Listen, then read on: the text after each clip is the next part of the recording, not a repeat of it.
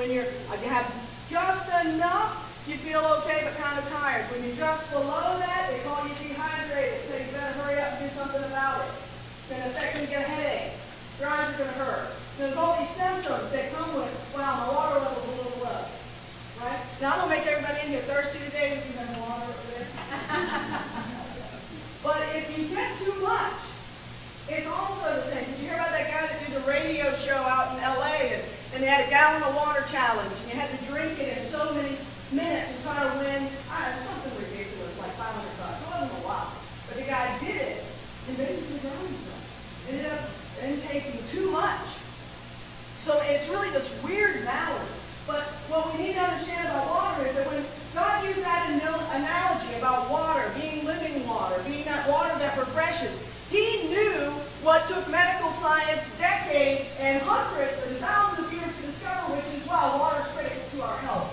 It's critical to our sustainability. It's critical to life. So that analogy connection wasn't just willy-nilly. He knew how important it was in life sustaining. But we'll do anything because it's critical to life. We'll drink water out of anywhere. We've all seen those movies. The guy crawling across the desert and he reaches this nasty bottle and you hear the plastic crinkle. He's trying his best to find that, that last drop of sustaining water. Not like that. Uh, but we've all done this at some point. Just don't have time to get the glass. Have you ever drank out of a 50-foot water hose? All right, the nastiness of it circulating in that rubber, and but somehow it's all worth it because it's right.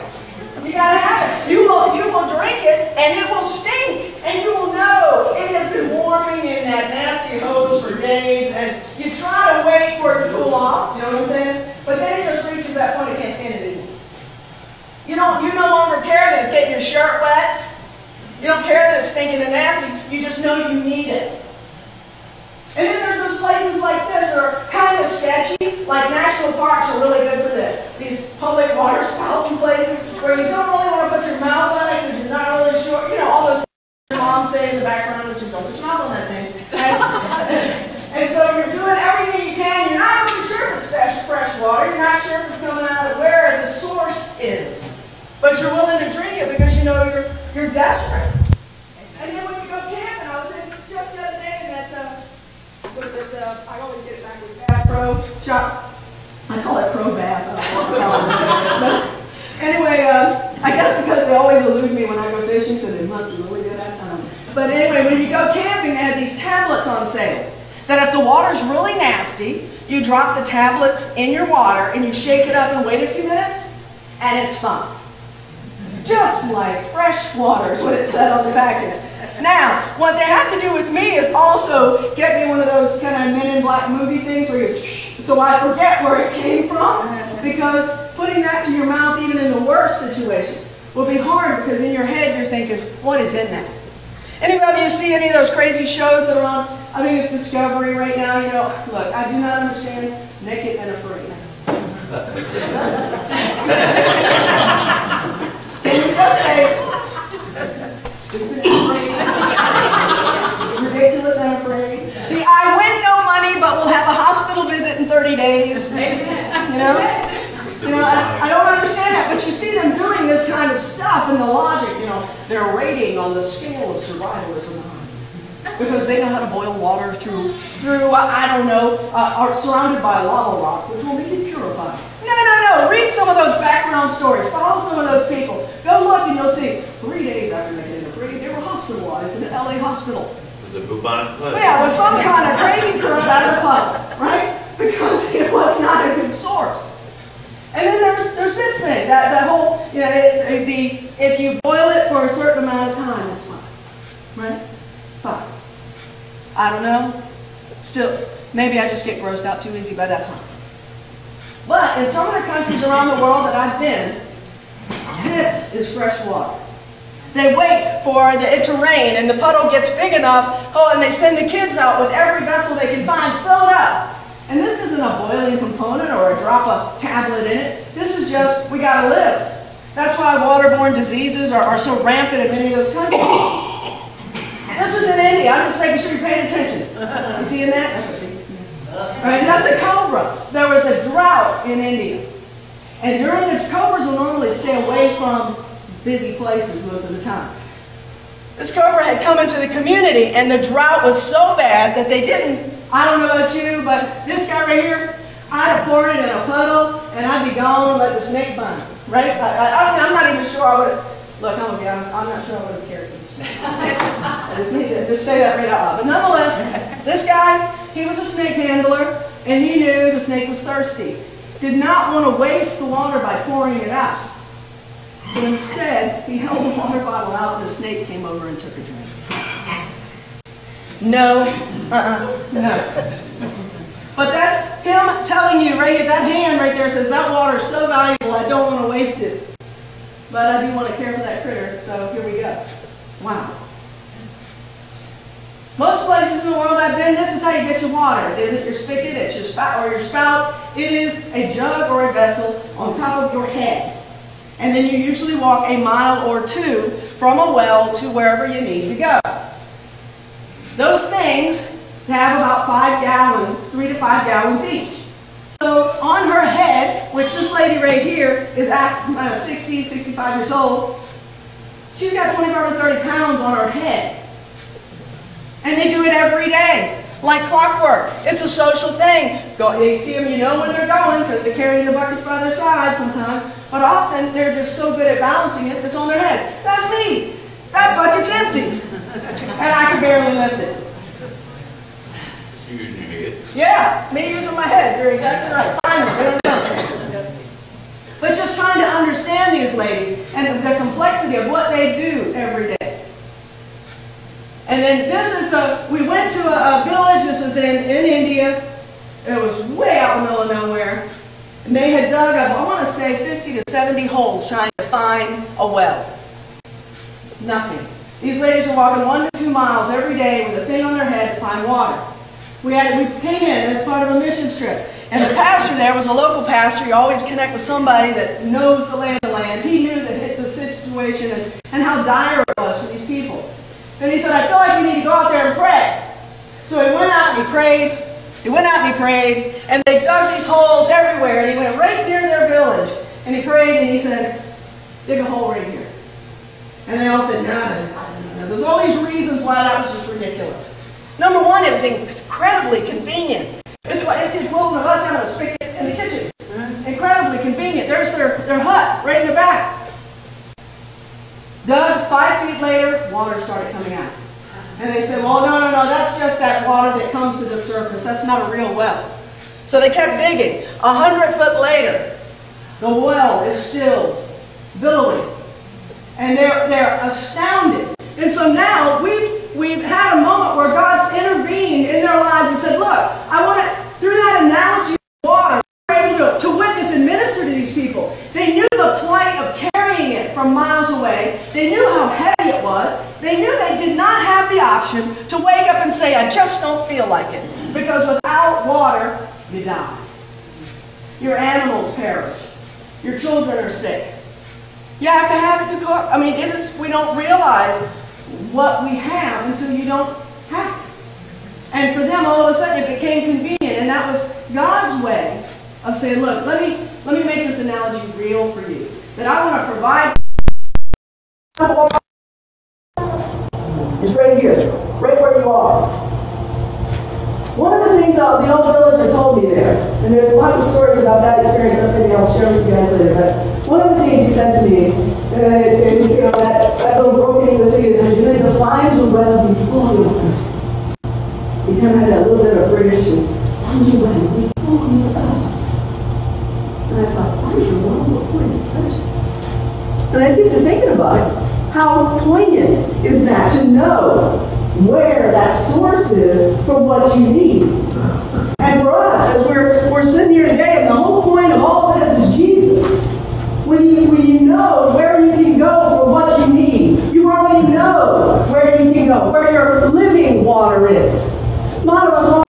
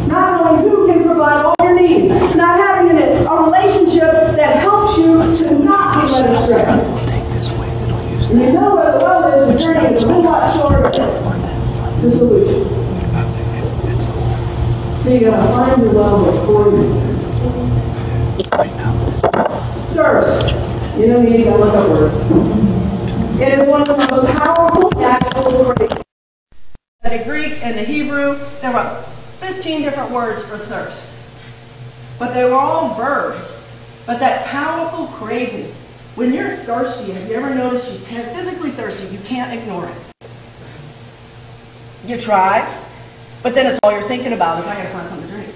I gotta get something to drink. Man, I'm thirsty. I'm thirsty, I'm thirsty. We start asking the people around us, you thirsty? Because you're going in that direction, you just want them to go. And you know what's really amazing is everybody on the planet, no matter what they believe or where they're from, understand that it's necessary to sustain life. Everybody. You don't have to argue that point with anyone, anywhere on God's planet. They all know it. Thirst also describes that strong spiritual desire.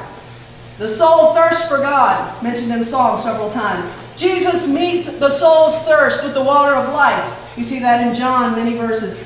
They shall hunger and thirst no more. Revelation and Isaiah. The reference to spiritual thirst being quenched appears in the scripture more than 40 times.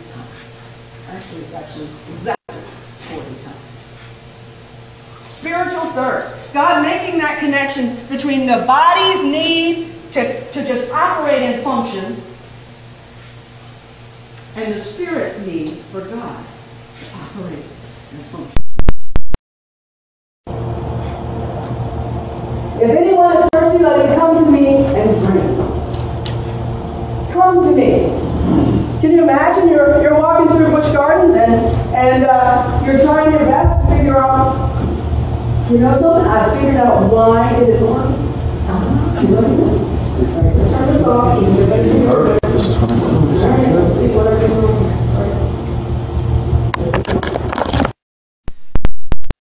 Here, just a second. How about that? Is that better? Ooh. Can you hear me now? Should I start over? They're like, oh, please, no. All right, sorry. All right. Uh, we recognize physical thirst, but do we recognize spiritual thirst? Do you know what that looks like? When you're physically thirsty, your lips are kind of dry and your throat's kind of tight, and you, you know, you know, you're getting a headache, and you're not really sure why you're getting a headache. You've been drinking Coke all day. Surely you're not dehydrated. You know, that's the way we think. I had a coffee, it's got water in it. I mean, that's the way I think. Water is not my first choice. Anybody who knows me knows that pretty well. But it, it is not sustaining. It has to be in, the, in its purest form to hydrate. And so, do you recognize spiritual thirst? Do you know what that feels like when you're at a point where you need a filling? So I want to talk to you for a minute about that woman at the well. We've all heard this story over and over and over, and we, we think we know it, but there is so much packed into this little story that often we, we overlook a lot of the details. It says that Jesus learned that the Pharisees had heard that he was gaining and baptizing more disciples than John. And although, in fact, Jesus wasn't the one who was baptizing, it was the disciples, he decided he was going to leave Judea and he went back once more to Galilee. So he's kind of setting the stage that look, there's a reason I was backtracking. There's a reason I was heading in this general direction. Now he had to, to go through Samaria. And that's near the plot of ground that Jacob had given to his son Joseph. Jacob's well was there, and Jesus, tired as he was from the journey, sat down at the well, and it was about noon. So here's what he's telling you here in our vernacular. I was riding down the road. I was trying to get where I needed to go. I was going by Tanya's house. I needed some water. I pulled in her driveway because I know Tanya. Tanya knows me. I'm fairly certain she's not going to get mad if I pull up at her water hose. So I'm going to stop here at Tanya's water hose a second. He's establishing the relationship with the people and the, the relationship with the well and understanding that he knew the route and it was a common route to take. Now, you notice here, this is one of the only places in Scripture that says that he was tired from the journey.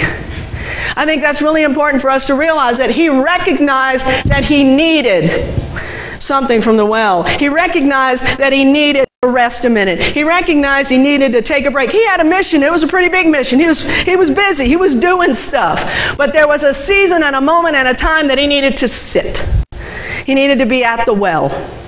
I think he was trying to help us know hey, recognize when you're tired, recognize when you're thirsty, recognize when you have a need, and then do something about it. Do the right something about it. And so all of a sudden, and it says in his journey, he sat down by the well. It's real important that he says that it was noon. In those regions of the world where the daytime temperature can get, you know, 100 plus, 110, I, I got a, a, text one time from a friend, the rear view mirror, you know, will read the, and it's at 112 degrees. And he wrote at the bottom, got the AC on. so he was trying to say, hey, outside is really, really intense, but, you know, we're doing okay. But in that part of the world, when you get 112 degrees, and then all of a sudden you add to that just the reflection of the harsh ground and environment, the lack of shade, All of a sudden, you know, we all complain when it, it it's going to feel like 107 today. You know, when we hear that heat index component, it's pretty significant. There's a reason why the ground doesn't have a whole lot of foliage in many places. There's a reason why the ground is kind of cracked in many places because the water has been drawn away. We see in Scripture the cedars of Lebanon. I've talked about this many times. And when there's a drought, those cedars, all of a sudden, instead of these beautiful plants, will recoil. And it's, it's not calling the owner to come chop them down. What the cedar's telling you is, I'm going deep. I'm going to get some water. When it rains again, I'll be back. But the tree is smart enough. It's in Scripture over and over and over with references to the cedar in Lebanon. It's trying to help you understand that it had the wisdom to know let me go deep when things are harsh. Go deep. The sustenance, what's going to sustain me? Let me go deeper. Anyway, so when we're talking about noon, people at the well would gather at the well early in the morning. This was an early bird activity. Why? Because the springs that are feeding these wells, the well water would be high because it was not hot. And it had all night to fill and not evaporate. So when you go to the well real early in the morning, there's a couple things going on. It's cool, the water is a little chillier because it's been out there all night long. The water's high in the well, which means that instead of a 50 foot rope, you can have a bucket and pour it in your stuff. A bucket and wash your clothes. You can have your bucket and feed your animals and maybe go down a little bit. But that, that well is cool and fresh. So everybody gathers at the well early in the morning. And that's kind of like going to the movies. Everybody gets together, they're all talking, what you doing, how to go last night, where were you? There's a social gathering. There's something going on at the well. They all recognize we all need the well. Let's all get together and we'll talk while we're using the well. But when you go to the well, nobody's there. Why? Hot. The water is no longer as cool as it was early in the day. And if everybody has fed all their animals, gotten all their buckets full, loaded up their camels, moved on for the day's allotment of water they need, the well, when you look in it, is now the water's way down there. You're looking for that ripple, right? So now, the water that five hours earlier was easy to get is now so far you need a rope, you need a bucket, you need the muscle to pull it up over the side as it fills. The, wa- the work and intensity to, to get access to that water is very different. Noon is when you go when you don't want anybody to see you. You ever go to the grocery store? Five o'clock's not time to go if you don't want to talk to everybody because we're all in there. Right? So sometimes you'll say, wait, I'm going to wait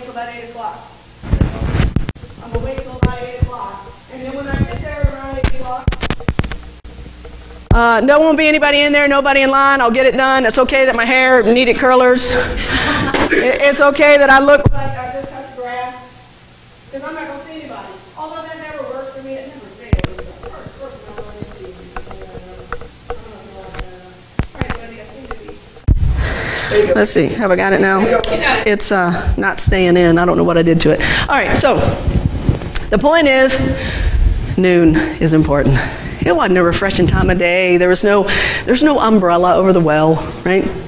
There's nobody else there. So when the Samaritan woman came to draw water, see, Jesus was already sitting there, right? He was already, he'd already arrived. Jesus said to her, Will you give me a drink? And he said, Well, wait a minute. What? Remember, the water's now really deep. She probably brought along, I'm certain of it, her coils of rope and her bucket because she knew she had to wait. She felt so worthless around these people, so so tainted. She didn't want to be around anybody. She didn't it wasn't worth cool, refreshing water to have somebody go, "Did you see her? Oh my gosh, I can't believe she'd show up at the well." They didn't have much respect for her. They didn't have any need for her to be around them. Can you, can you imagine? It's that, it's that same kind of kid thing where somebody walks up and they don't want to be around him and you see the whole group and leave them standing there. She felt that every time she'd go to the well, so she taught herself go afternoon, nobody's there. It's harder, it's lonely, it re- reinforces the fact that I'm worthless, but at least I get my water. So, will you give me a drink? Well, see, his disciples had already gone into town. They were getting stuff done. Jesus knew that there was something he needed to do. So the Samaritan woman said to him, But you're a Jew and, and I'm a Samaritan woman. How can you ask me for a drink? What she was saying was, You're not supposed to talk to me. I'm nothing. Your folks don't talk to my folks. This is, this is. I mean, I, I don't want to make it comical, but um, what I'm trying to say is like Hatfield McCoy kind of thing. You just don't communicate with one another. It's not a good thing. If anybody saw you talking together, it'd be not a good thing. But Jesus wasn't really worried about that. And he answered you, answered her, if you knew the gift of God and who it is that asks you for a drink, you would have asked him, and he would have given you living water. Jesus was talking in a bit of a riddle. And in essence, he was saying, hey, if you knew who I was, if you knew me, you would be asking me to help you. You'd be asking me. If you knew, I can tell you don't know me because you're, you're afraid to even talk to me. But if you knew me, whoo, you'd be asking. And she said, Well, sir, the, the, the woman said, You have nothing to draw with, and, and the well is really deep. Where can you get this living water? In other words, you just asked me for a drink. She's thinking physical water. I've got my rope and my bucket. I'll be, I mean, I'm glad to help you, but you're not supposed to talk to me. And you're telling me that you have water greater than this? And now get where she's going here. Are you greater than, than our father Jacob, who gave us the well, establishing the age of this well and its filling and its history of filling? And, and he drank from it himself, which means, wow, this is an old well. And, and did also his sons, which was a legacy well. It's gone on to multiple generations and their families and their livestock. In other words, a lot of water has been taken out of this hole and it is continuing to provide. Continuing to provide. It's old. And he's telling her, look, everyone who drinks this water will be thirsty again.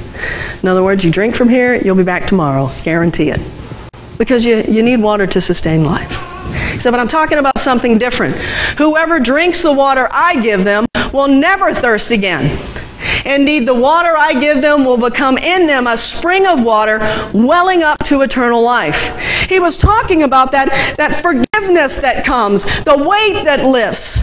So he goes on in the scripture and she, he says, Go get your husband. And she said, Oh, I don't have a husband. And she said, Oh, yeah, no, you got five husbands. He was trying, he was making sure she didn't think, Look, I'm not coming on to you. I'm not playing. This isn't one of those, hey, let's meet up at the well moments, which is so, seems to be so significant in her story. This isn't how this is working out. I know you. And what I'm telling you is there's a burden and a lifting that needs to come. That, that well that makes you cry sometimes when you feel so touched inside. That part of you that wants to say, I'm forgiven, I'm loved, I'm cared for, I'm worthy of cold water. She hadn't felt worthy of cold water in decades. She didn't know what that felt like. She didn't know anymore what it felt like to get with a group of people and not worry that her sins went before her. She didn't know. I like this other translation in the message. It says, Everyone who drinks this water will get thirsty again and again, referring to the water in the physical well. Anyone who drinks this water, anyone who drinks the water I give will never thirst. Not ever. The water I give will be an artesian spring within, gushing fountains of endless life. That means that you can go to God over and over and over, and all of a sudden one day get up and go, Lord, I need you, and the well is empty. That there's nothing for you. That will never happen. Nothing you take to God exceeds the capacity of His well. Nothing you need exceeds the capacity of His well. No need, no asking, no fervent prayer, no begging, no constant attitude of need exceeds the depth of the well of God's goodness. It's never ending. Artesian. Artesian is like that, I don't know, Fiji water, five bucks a bottle. You know what I'm saying? It's valuable, it's clean, it's fresh, it's pure. It's a blessing. And you're invited every day to come to the well, every day. Come to Him and say, Lord, my need is. And God says, hey, endless. Endless is the provision I want to give you. And on top of that, bonus round, because a lot of times we put need before realization. After you feel like God is meeting your needs, He says, Oh, by the way, knowing me as Lord and personal Savior, as much as I love you, you are growing to love me right back. By the way, endless life is yours, eternity is yours. This well exceeds this place and takes you into the next. The eternal life that is promised to you is yours. Yeah, every day you're going to blow it. Every day there's sin. Every day there's that moment where you, you trip or stub your toe or fall off a little bit. You get irritated, you honk the horn, whatever it is. We all do it. But the well never runs dry of His forgiveness. It never runs dry of His grace. It never runs dry for you. It is always fresh. It is always refreshing. And you don't have to worry about anybody else judging you when you seek Him.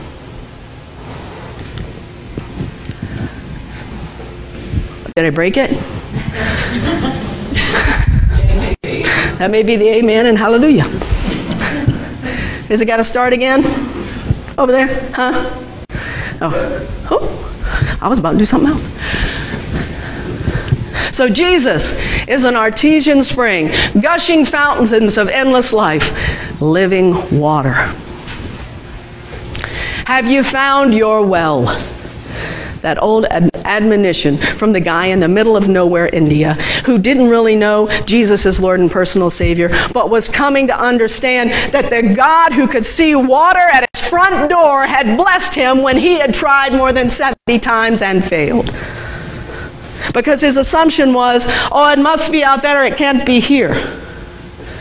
God wants to bless you right where you are.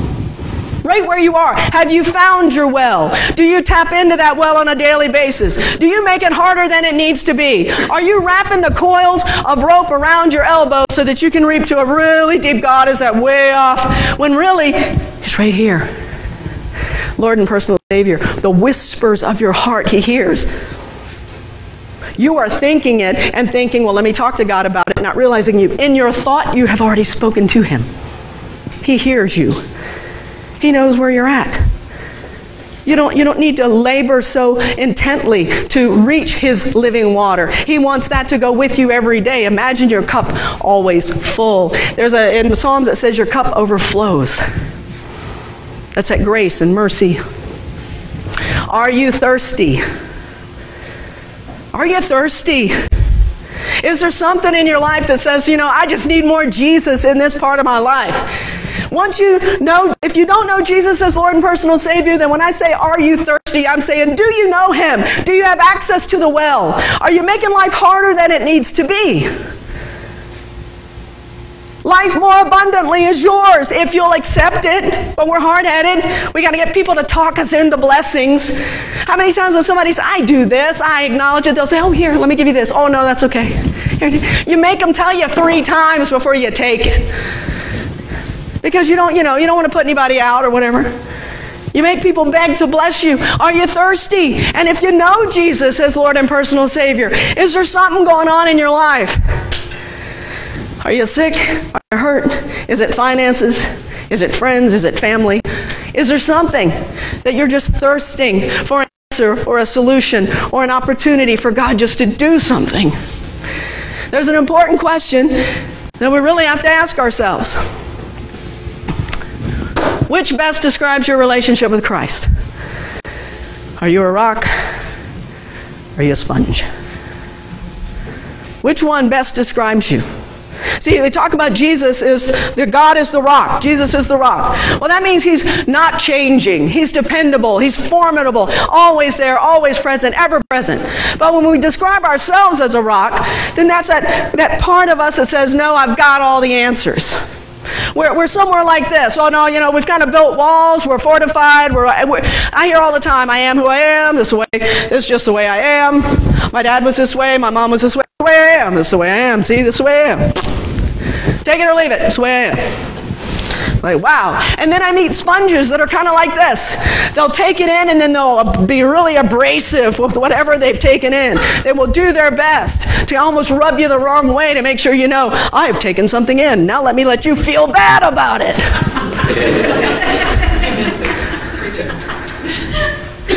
I don't know. So I need to know if you if you're a rock or a sponge. And you know, I hate to disappoint Tanya because she doesn't like it when I don't bring things.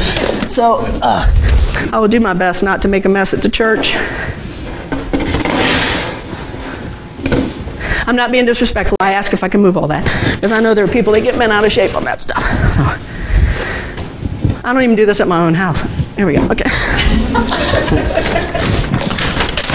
okay. See, I could set all this stuff up ahead of time, but then y'all will be all staring at it. Won't be listening to me. See, I know how you are, right? Look, are you a rock or a sponge? Right? We're all pretty familiar. Rock, right? So, so Rock goes to church. Rock asks people to pray for him. Rock says, please, please, please. And then there's a pouring. There's that, that God wanting to bless them, whatever. And then at the end of the day, when the rock comes out, it says, Well, you know, I got kind of wet. It felt kind of good at church. I felt pretty good when I left church. I felt good when they prayed for me. But do you know, about an hour later, I was right back in the same place.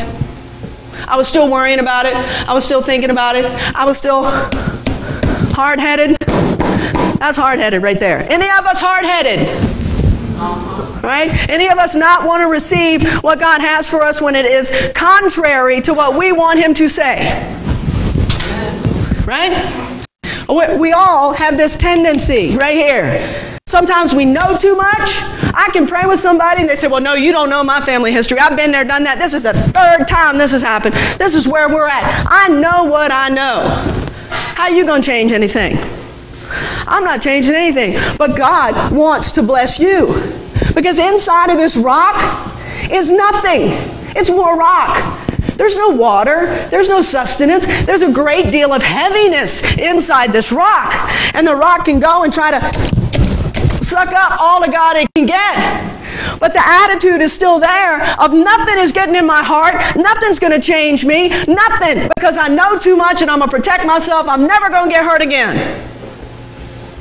Nobody's going to mess with me anymore. I know too much. Look, I'm going to go and I'm going to try to say, oh, Jesus, and I'm going to pray and I'm going to sing the song. And there's this song I really like on the radio. And I listen to Christian Sirius and all the time in my car.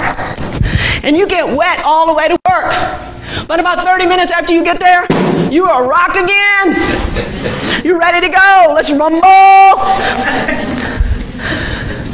Remember that guy? Let's get ready to rumble. Remember him? That, that's where we are right here. We, we, we're well intentioned. If the rock can go to church, that's awesome.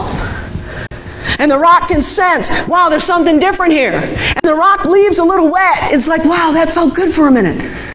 But then the rock, instead of allowing the Lord to penetrate, the Lord to change, the Lord to maybe open up some perspective of the blessing that's intended, decides later, I would rather go with what I know than the uncertainty of who I could know. So it stays a rock. What if you're a sponge? First thing you notice about a sponge, the lightweight. It's lightweight. There's a reason for that. I don't think anybody would want to watch with a really heavy sponge, but that's just me. All right, but it's lightweight. But here's the point when you're a sponge and you're in need and you imagine yourself, Jesus, help me, and you put yourself in that situation. God, help me, speak to me, change my heart. I'm so sad, I'm overwhelmed, I'm burdened, I don't know what to do. I don't know how to react. I don't know how to deal with people. I'm not sure. I've been hurt so many times before. Lord, help me. Lord, help me. Please be with me, Lord. Please, please help me, Lord. Help me, Lord. And you know these moments when you're crying out to Jesus. He knew what it was like to, to pray and seek with a fervency that was so deep. What shortest scripture in the Bible? Jesus praying in Gethsemane, and Jesus wept. To pray with that depth of urgency that just brings you to tears. But you know in your heart, God, I need you. Help me. Help me. And then there's that relationship. It's almost like breathing, where you feel the Lord come in, and then all of a sudden the things in you that shouldn't be there go out. And then you find yourself once again seeking the Lord, saying, Lord, help me, help me, fill me. And now your day has changed, and the weight of your sponge has changed, but it's a, a liberating weight. It's a refreshing weight. And if I take this rock to church every day, and I listen to all the Christian music, and I get it all done, and I can speak, I can talk to talk with no heart, right? I can speak Christian. And then you go to the rock. Not God is the rock, but that person whose heart is hard, who does who already knows everything. And you say, Look, oh, I'm having a real hard time. Can you pray for me? Can you help me? And all of a sudden they're not real empathetic or they're not real kind or they tell you to suck it up, buttercup, there's better things to do. Or they say, sure. That's about what you're going to get. You're going to the wrong source. You love the rock, you're familiar with the rock, but the rock cannot sustain you. And often it's harsh in its filling and correction and wanting to help you. It may be very willing, but boy, you're going to pay a price because all the rock can really offer you is surface. Whatever the surface tension happened to pick up. But you, on the other hand, you go to somebody who's seeking Jesus, who knows Jesus as Lord and personal Savior, and you say, Please pray for me. Look, I'm not asking you to be perfect, but you know the source. Your, your heart is softened to Him. You, you want to receive what He has for you, and you say, Pray for me. And all of a sudden, something happens. And then, as your source, as you have tapped into Jesus, you are now praying for someone else. You are able to pour out, not with fear that your well will go dry, but knowing you will go back. And that sustaining happens. That as you get emptied every day, as the rocks and the sponges work together, there's an emptying that happens. There's an exhaustion that happens. This is why when I say every day start your day with prayer. Every day find a minute to pray. When you're driving down the road or sitting at a stoplight, whatever it is, find a minute to open your sponge and say, Jesus, help me. Fill me. Whatever is in me that is not you, help me get rid of it, or better yet, just deal with it because I want to be more like you. I don't want to be here. I want to be here. And then when people say, well, how do you pray for people? How do you serve people? It comes because you are so full in your spirit. You know that when somebody looks at you and says, hey, can you pray for me? Something bad's going on. The experiences in your life have now turned into that living water. The thing that the Jesus that you know as Lord and personal Savior is available and ready. You've been to the well. You know. You know how to fill and redirect to the filler. You say, I'll pray with you, but in Jesus' name, I'm praying for you. Because Jesus has helped me, I'm going to pray for you that Jesus will help you too. Are you a sponge or a rock? In our situations in our lives, we can vacillate. There are certain situations where we are totally open to the Lord's leading. We are totally open to what God has to say for us. To us, we're open to the to the experiences that we've had and how He's blessed us. But if somebody has hurt you, somebody has broken your heart, somebody has left you, something has gone on that has left this part of your life like this, you are not receiving the fullness of what God has for you and the blessing He wants to be in your life. He wants you to forgive these moments. He wants you to let those things go. He wants you to become more like the sponge so that as He fills you, your whole character and nature changes. Your whole character and nature is something different. People say, I don't know, something different about you. What happened to you? They can see there is a difference that's taken place. We want this. We want that refreshing. We want to feel, oh Lord Jesus, help. And we want that, that answer. We want to sense that He cares so much about us that He is, he is willing to pour out. He says He is. We've got to be in a state to receive it. He wants to embrace you right where you are. He doesn't say get it, get it together, get it clean, get it straight, make sure you don't sin. He says sin no more, but he knows that that is our nature, that we will blow it on a daily basis. And then he says, look, I love you. I want to fill you. I want to be that living water that takes you from day to day, moment to moment, place to place. I want to embrace you. Scripture reminds us if anyone is thirsty, let him come to me and drink. The well is not shallow, the well is deep. If, if you all drink out of it, it's no lower than if I go right after you. You know what I'm saying? That well doesn't have the same problems that the earthly well has. It's always available, always refreshing, always deep. Tim, can you play that video for me? I want to just take a minute today before we, we go. And I'm going to ask you guys look, I found this when I was looking at artesian wells and their sources and how deep they are and all that stuff. Can you hear that? Isaiah would say, I could hear the abundance of rain there was not a cloud in the sky. There was no indication water was coming, but he said, I can hear the abundance of rain. He knew rain was coming because in his heart, as he prayed and sought, he felt God tell him an assurance, You are not going to perish. I'm going to provide for you. I want to ask you guys today is there something in your life that you need to be cognizant of the sound, of the abundance of what God wants to do for you? Is there something you're seeking where maybe you've lost the, the, the essential inertia to know God cares greatly about it and wants to take care of that? Can you hear the waterfall? Does it sound like a waterfall to you? Can you hear it? Can you see it? Let's just take a second, even on online. Just close your eyes for a minute. And I'm going to hush for just a second. But what I want you to listen for is Lord Jesus, God, there's this place in my life that I need you. And you know, Lord, I'm more like a rock than a sponge, and I need you to make me sponge like. God, help me be aware that you want to fill us.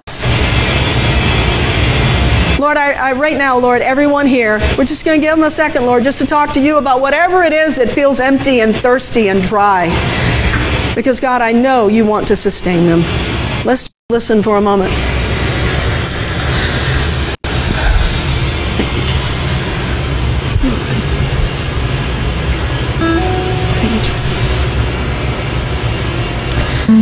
Do you have that need? Is there something in your life you need God to fill? The well is deep. Provisions are enormous, far more than you can ask or think. He will provide for you. Can you hear the abundance of rain? Can you hear the depth of the well? Can you hear the water trickling that says, Hey, come to me, any who are thirsty? You will thirst no more. If your heart is broken, if there's something that has, has hindered your ability to just say, Lord, I accept you, I pray right now you hear the abundance of what's waiting for you at the well, that well of eternal life. Anybody right now who's listening to this message and you don't know Jesus as Lord and personal Savior, today's the day. There's an abundance waiting for you. Life doesn't have to be this hard. God loves you very much. He wants to care for you. He wants to show you how much He loves you. And all He asks, out of all the sacrifice that He's made on the cross and rose from the dead on the third day, out of all that, all He asks is said, believe. Accept me as your Lord. And for the sins I've committed, I make you my Lord and personal Savior. So today, Lord, we hear we hear through faith the abundance of rain. We hear through faith the depth of the well. And we hear, Lord God, how much you want to bless us. In Jesus' name, amen. Thank you guys for listening today. I encourage you, find that sound, hear what God has for you. Thanks for watching. Amen. Give the Lord a hand.